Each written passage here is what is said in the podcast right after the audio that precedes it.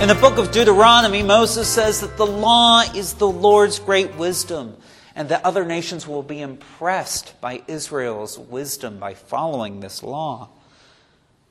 In Matthew, Jesus says he has come to fulfill the law. But if we look at the rest of the Gospel of Matthew, there are times when it seems that Jesus teaches things that are contrary to the law of Moses. For example, changing the regulations regarding divorce. It's complicated. The Bible is filled with multiple voices, all divinely inspired, but not seeming to say the same thing.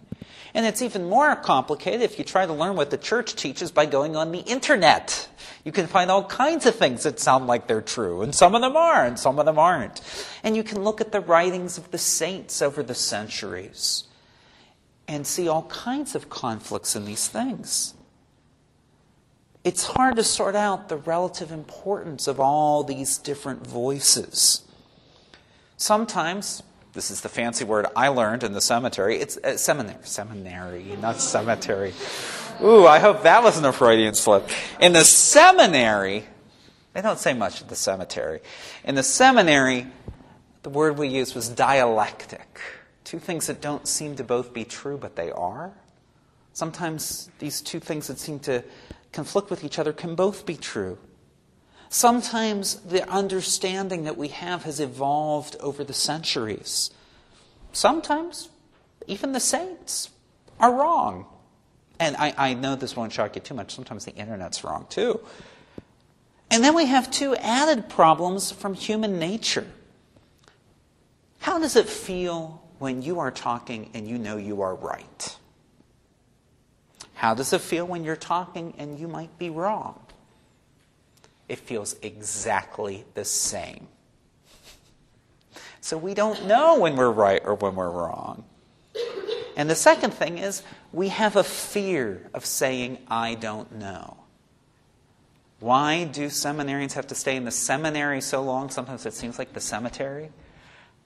Just made that part up right now. But um, five or six years, I always tell people it's because we have to stay there until we are willing to say, I don't know. When people ask me deep questions about theology, especially things that touch on personal behavior, I need to remember to tread lightly.